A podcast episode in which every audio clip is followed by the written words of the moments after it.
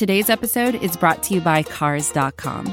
With over 2 million vehicles and 50,000 more added every day, Cars.com will match you with the perfect car for you, your budget, your life, your style. And if you're ready to say goodbye to your current car, Cars.com will get you an instant offer to cash it in. Just start by entering your license plate and get matched with a local dealer who will write you the check. So whether you're looking to buy or sell, just go to Cars.com. It's magical.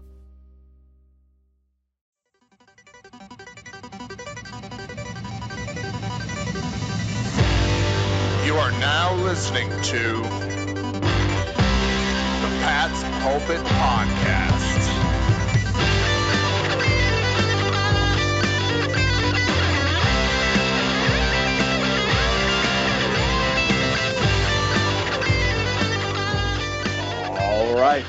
Hello, everybody, and welcome to the Pat's Pulpit Podcast. I am Alec Shane here, as always, covering week seven in the NFL somehow with my good buddy Rich Hill. Rich, it's Jets week, and in years past, this usually meant a guaranteed win. This year, it might mean a guaranteed win, but given the way the Patriots are so goddamn up and down, I, I, I may be a little more nervous than I should be for this one.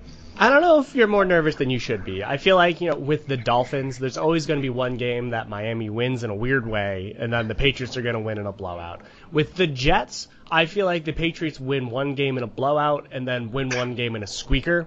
They already won the blowout, um, and so I imagine this is going to be this disappointing squeaker, but the Patriots are at home looking for their first home win of the season. Uh, I do have a lot of thoughts on this matchup. Also, looking at the last matchup that the two had, I don't want to get ahead of myself. Alec, before we talk about Patriots Jets, what else is going on in the league this week? Yeah, I think there are a couple of good games going on here. There are a couple of games that are going to be probably over by midway through the first quarter. And Rams, Lions, and Cardinals, Texans, uh, both the two of the late games this Sunday. I can't imagine Matt Stafford taking on the Lions the way he's playing right now is going to be anything remotely pretty. Though it's fun if you like those kind of like Madden on rookie mode games. But uh, two games I'm particularly excited to watch, honestly, are surprisingly for me, Chiefs Titans Oh, could be a really good game. The Titans did lose to the Jets, but they just beat the Bills, so who knows with that team? And the Chiefs are very erratic this season, so this could be a good statement game for either one of those two teams. And then that's AFC North Bengals Ravens could be really good as well. I agree. I'm I'm very much looking forward to Bengals Ravens. I think Joe Burrow and the Bengals, Lamar Jackson of the Ravens, they're the future of the conference. You know, we, we can throw in obviously Patrick Mahomes and the Chiefs because it would be ridiculous not to. But looking at two very promising young quarterbacks in the same division, Joe Burrow, you have an MVP in Lamar Jackson. I, I- think that that has the makings of a really great matchup. It's scheduled for 1 p.m., which is mind-boggling, and I kind of imagine that this will be the last early game between these two teams for the next couple of decades. Most likely. I feel like there are certain things the NFL just did in terms of the schedule as kind of just a knee jerk reaction for the last 20 years or so. And the Bengals have just been so bad for so long. It's like they didn't even really look at the roster. It's like, oh, it's the Bengals. We'll put them in the 1 p.m. slot. But yeah, I mean, it, it's always cool to see whenever there are two really good quarterbacks, two really good teams in the same division. It makes for a better TV watching experience. Uh, speaking of potentially good quarterbacks in the same division, there's some rumors flying around, Rich, we address very briefly, that Deshaun Watson could be a Miami Dolphin before too long. What are your thoughts on that? Yeah, I think that would be very weird if it were to happen. I mean, it was definitely rumored all off season, so if it like eventually took place, the smoke has been rising for months. Uh, that said, uh, that would be a very weird choice by the Texans with all of the, the legal battles uh, still very clearly hovering over Deshaun Watson's heads for them to make any sort of drastic change at that quarterback position. Uh, Tua has not been who they were hoping he would be, uh, but he's also suffered a lot of injuries. And so I, I think that for him not to get a fair shake with the Dolphins, uh, despite the fact that obviously in his limited time he hasn't shown what they would like to see, uh, for them to move him for a quarterback like Deshaun Watson would be actually shocking. You know, I, I would say if they were moving him for a quarterback like whoever the modern day Alex Smith would be, you know, like a veteran who you know what you're going to get coming out of him. Dolphins had that with Ryan Fitzpatrick last year. If they were to say, all right, Tua is not working, let us find some middle of the road person for us to just restart down the road, fine, I would get that. But for them to go after a quarterback with so much uncertainty around him, like Deshaun Watson, and like very deservedly so. Uh, I, I think that would just be a very bizarre move from a team that had been making like the right locker room decision time after time. Yeah, no, I agree. It seems like an odd move. Again, I guess in terms of the quarterback style, they're in the same wheelhouse and the mobility and, and whatnot, but you might not be getting a quarterback at all, depending how the legality of it shakes out. The Dolphins don't have a whole lot of capital to, to deal Watson for. I don't know what the Texans are looking for, but could be interesting. And all things being equal, having Deshaun Watson in the AFC East would be interesting, uh, if nothing else. And uh, Deshaun Watson versus Mac Jones yearly matchup could be pretty cool. But uh, that's a speculation, and who knows? What is not a speculation, Rich Hill, is the second of possibly two meetings a year between Zach Wilson and Mac Jones. Mac Jones definitely got the better of it last time, although Wilson threw like 12 interceptions in the first quarter to make it kind of an easy thing. Uh, I think you're right, Rich Hill. I think this will be a closer game than last time. Again, I'm still trying to figure out how the hell the Texans beat uh, the Jets beat the Titans. That just makes no sense to me. And the Patriots coming off a kind of a heartbreaking loss to the Cowboys. They needed a squeaker to, to beat the Houston Texans. So this could be a very different game than what we saw in week three or week two, whenever it was these two teams played. But the Patriots are home, which usually meant, okay, that's a guaranteed win, but they can't seem to win a game at home. So, yep. what are your early thoughts, premonitions of what's going to happen here on Sunday? Yeah, well, okay, so I, I have a few initial thoughts. One, the Patriots didn't win as much as that final score indicates. You know, Zach Wilson had four interceptions, which was very, very bad. So the Patriots won the turnover battle four to zero. That is not going to happen again, right? That's just not going to be the case the Jets had more first downs, more rushing yards, more passing yards. Uh, they were better on third down than the Patriots were uh, across the board. And so, for that reason alone, it's going to be a more competitive game. This is, was not a blowout by any means. The Patriots definitely took advantage of favorable field position, but remember, uh, Mac Jones didn't throw any touchdown passes. The Patriots relied a lot on field goals. They had two uh, scores from the running backs, which is great. Uh, they definitely got that. And, you know, this offense is different now than they were in week two. I'd like to imagine that'll open things up a little bit more for Mac Jones than they had back in week two. That's very reasonable. But this is not going to be a blowout. This is not a uh, complete mismatch of talent like it had been in years past because, uh, as Kendrick Bourne so eloquently put put it earlier this week, Patriots are making crucial mistakes at the worst possible times regularly. And so that's what's been happening. I don't think that the, the Patriots, who have had two or more turnovers on offense in five out of their six games, are going to have another turnover-less game like they had against the Jets back in week two. And the Jets, who have had a turnover every single game this year, uh, you can't rely on them to get four. So all of those indicates to me that this is just going to be closer than before. No, it should be. Again, four interceptions is such an anomaly, and it was such an early part of the season. And Wilson has grown as a quarterback since then. He has pulled some plays out that I think are very impressive. He does have a very high ceiling.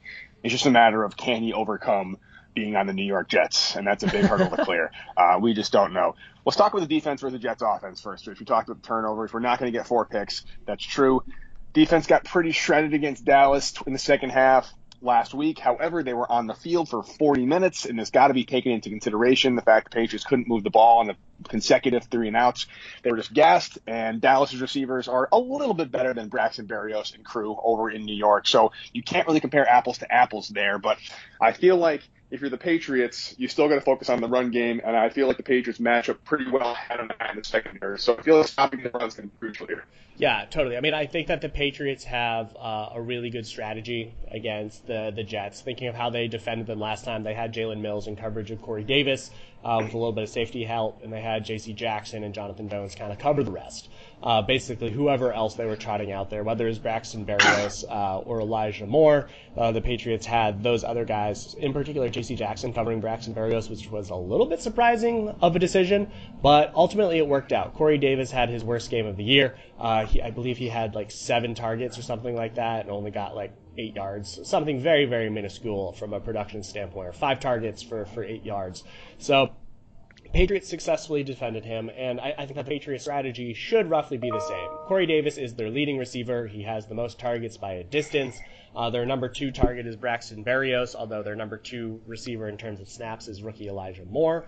Uh, and so those are your three guys that you really kind of have to focus on. Michael Carter is their top running back uh, out there. And so if you're the Patriots, you say, all right, cover Corey Davis, double coverage, shut him down. Braxton Berrios is not going to carry this Jets team to a victory. Most of his production last time against the Patriots was in garbage time, and the Patriots were very comfortable allowing him to wear out the clock the biggest thing, the absolute biggest thing that the Patriots need to do is ensure that Michael Carter and the Jets running game does not get established. So that's why my X factor is going to be whoever is lining up at linebacker for the Patriots, right? So Michael Carter, Ty Johnson, and Tevin Coleman, they, they combined uh, for 152 yards uh, on 31 carries. So they were averaging roughly five yards a clip. They were being very efficient with that. Definitely due a little bit to game script. Patriots were defending the pass because they had to throw a lot to try and keep up. That is true. But looking at the Patriots injury report from Wednesday, Davon Godchaux out, did not participate due to his finger, or I guess not out for the week, but did not participate. Deatrich Wise did not participate, knee. Dont'a Hightower did not participate, elbow, ankle. From a limited participation standpoint, Christian Barmore, Ja'Whaun Bentley, Josh Uche, Kyle Van Noy, Adrian Phillips, Kyle Dugger, basically the entire heart of this Patriots run defense is, uh, was limited or out of practice on Wednesday, which means that this Jets team, which ran very successfully against New England back in week two, will be in prime position to do it again. And so if Dont'a Hightower is unable to go, or Ja'Whaun Bentley misses time due to rib injury, Josh Uche with his shoulder, Kyle Van Noy with his groin, I don't know who's going to be taking the field for the Patriots at linebacker, but whoever does is my X factor because the Patriots will only go as far in this game as their linebackers are able to take them on defense, uh, and right now it's not looking too great. Yikes! I don't know there's that many in the injury report. That is pretty wild, and it's funny. Like I feel like guys went out that were hurt against the, Cowboys, but I didn't know there was all of those. Yeah, that could be a problem. Maybe it's something else. Maybe it's keeping them rested for whatever reason, but that's definitely something to monitor.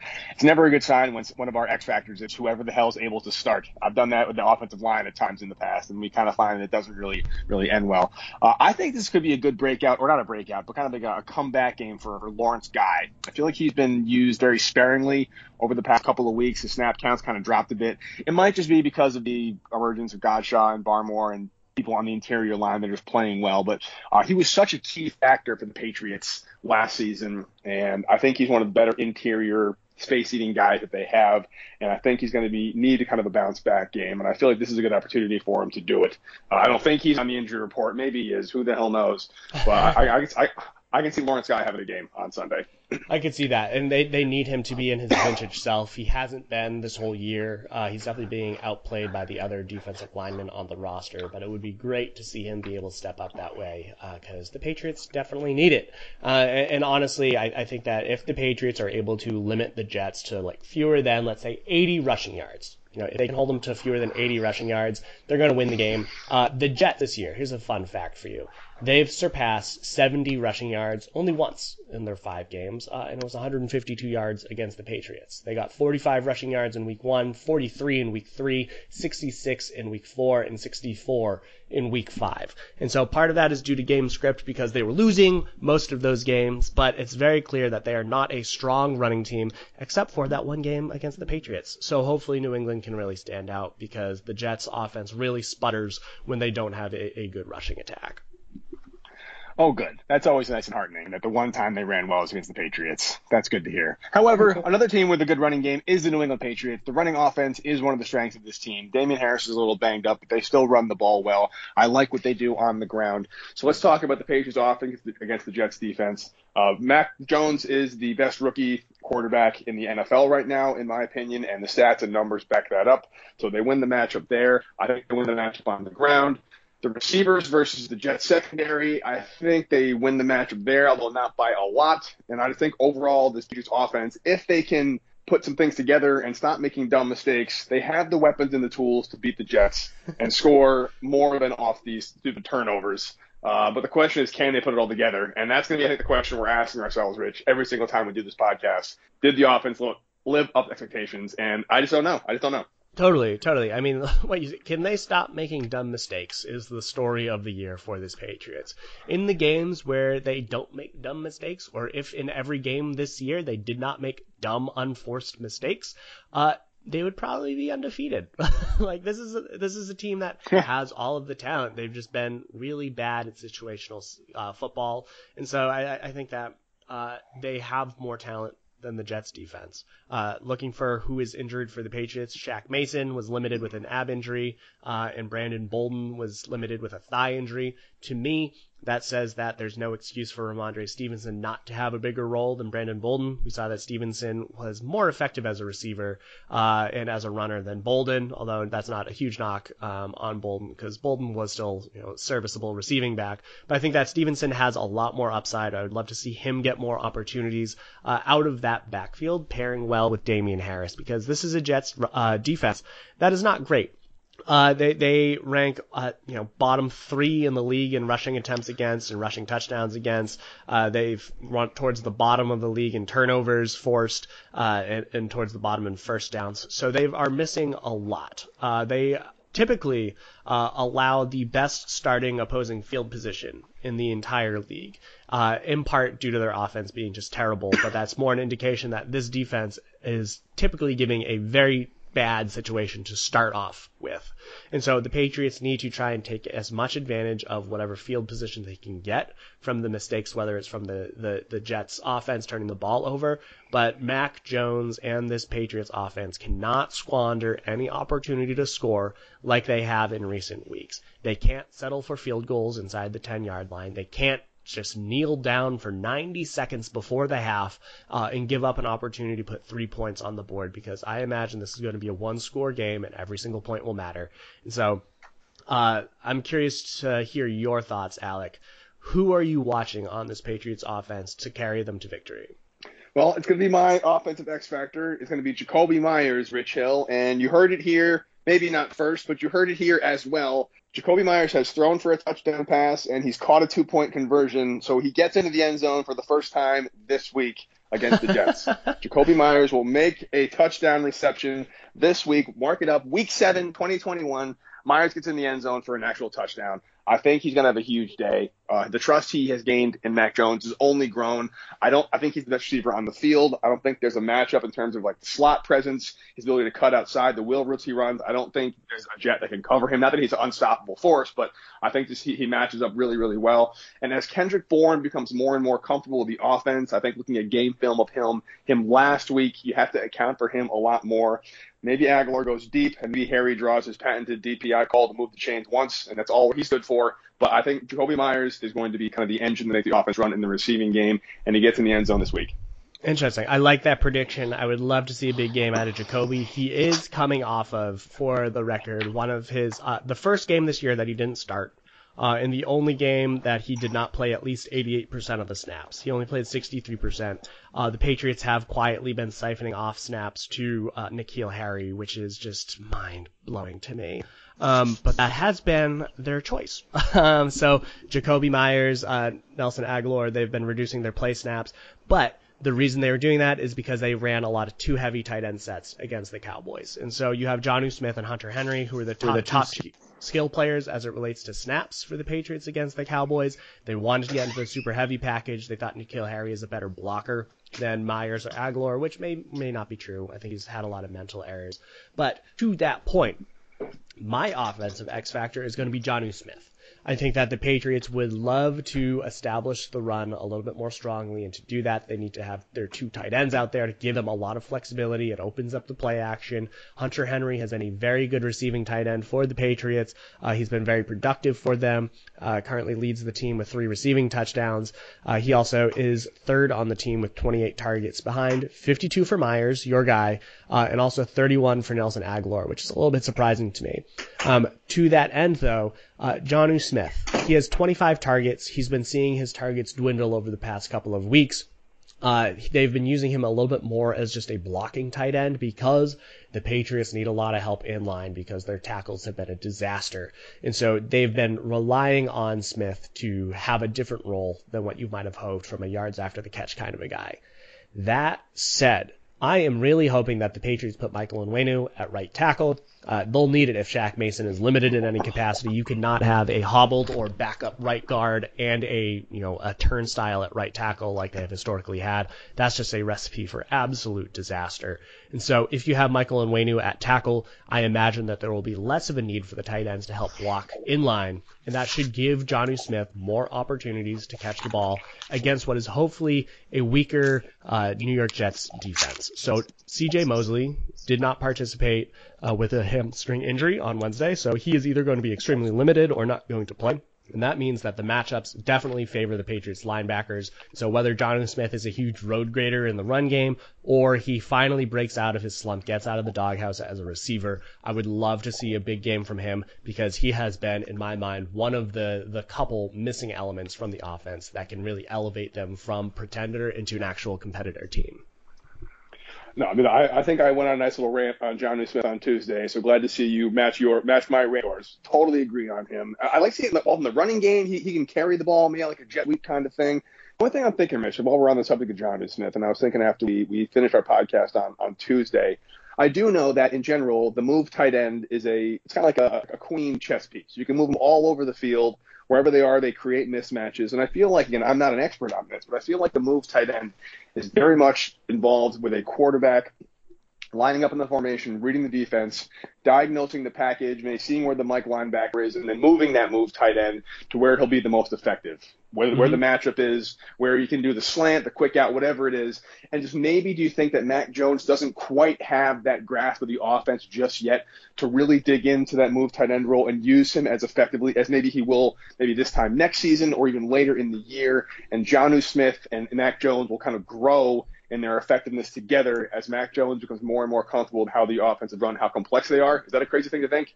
I mean, it's possible. It's definitely possible. I would say that I think the Patriots have needed Jonnu Smith to be in a different role, uh, as I mentioned, just because the offensive line has been so bad. So that has obviously limited the amount of times he's been going out into routes. Um, but I would also say he, he did rightfully so, get placed in the doghouse for uh, just not being a good receiver, uh, not taking advantage of his opportunities, and so they've just not been going to him as much. And so I, I think that the combination of his role changing as well as other players just doing more with their opportunities has reduced his his you know targets over the course of the last couple of weeks. I do think that it is time to rectify that. I do think that teams will start defending Hunter Henry a little bit more because he's been showing up as uh, Mac Jones's safety blanket or that guy up the seam, and that should open up other opportunities for Jonnu Smith to really you know, take advantage of his opportunities because obviously the talent is there. I think he's obviously getting time on the field. And if the offensive line solidifies, then I think that Jonnu Smith's production will follow. If the offensive line solidifies, that might also be the Patriots not making dumb mistakes might be log line number one of 2021, and if the offensive line solidifies, might be log line number two. but we will soon find out. It is time for predictions, Rich Hill. Uh, we weren't able to podcast last week due to a combination of technical difficulties and a dentist appointment. So them's the breaks. So we have to go back to the Houston game a couple weeks ago, which I'm happy to say I finally got closer than you on a prediction. Congrats. So I, yeah, for the first time all freaking season since the preseason, I get to pick first. I got a very, very big hole to dig myself out of if I'm gonna win that complimentary beer we always bet at the end of these seasons. So I'm gonna go first here. Patriots are hosting the Jets 1 p.m. this Sunday. Uh, I agree with you, Rich. It's not going to be as close as uh, excuse me as uh, as much of a blowout as it was in week two. There's just no way there's going to be four interceptions. But I do think this is going to be New England's first home win of the season. Not going to be a super high scoring game. Might be a little sloppy, and maybe the Patriots make mistakes, but they're the Jets, so they'll probably make more. And New England wins this one, 20 to 14. Ooh, interesting. Okay, uh, I like that. I'm also going with the Patriots getting their first home win of the season. I do think it'll be closer than, than what you said. I think these games always come down to a field goal for some reason. Uh, and so I, I, think I'm going with the Patriots here winning 27-24. Uh, and it'll either be uh, whoever the Patriots have lining up a kicker. If Nick Folk plays, it's him. If it's like anyone else, that might be the case, and they'll be questionable, but they'll be a folk hero. Um, but or maybe it's the Jets driving and they'll miss in the last second. But I, I imagine it'll come down to some team in a field goal situation in the final minute of the game. But I'm imagining the Patriots come out victorious. Well, the real problem with either yours or my prediction coming true is we're Patriots fans, so beating the Jets by less than one score like this is never going to sit well on Monday morning, even if it's a win. They needed a last second field goal to beat the Jets or whatever the case may be, because that's kind of how we roll. However, a win is a win. And again, if they can get to three and four, and the Bills, who are, I think on a bye this week, if I remember correctly, they're still only one game back out of the AFC East. So it's not all lost, but if the Patriots do lose, on Sunday, Rich, at home to the Jets. Uh, I think you and I will be singing a very, very different tune come our Tuesday podcast. Seriously, if the Patriots start the season 0 and 5 at home, uh, let, we we can have our postmortem of the year already. um, but hopefully it doesn't come to that. Hopefully they can turn this season around. They have some winnable games down the stretch, despite giving away some of their winnable games this year. Um, but we'll break all those down as they come. Alec, do you have any final thoughts heading into week seven of the NFL season? No, I do not, buddy. Let's just hope we're coming up here nice and happy with a three and four victory Tuesday. Otherwise, uh, you're gonna have a lot of talking off a cliff to do for me. Just to prepare yourself. All right. Well, until next time, Alec, you have a good one. You too, buddy. See ya. Later.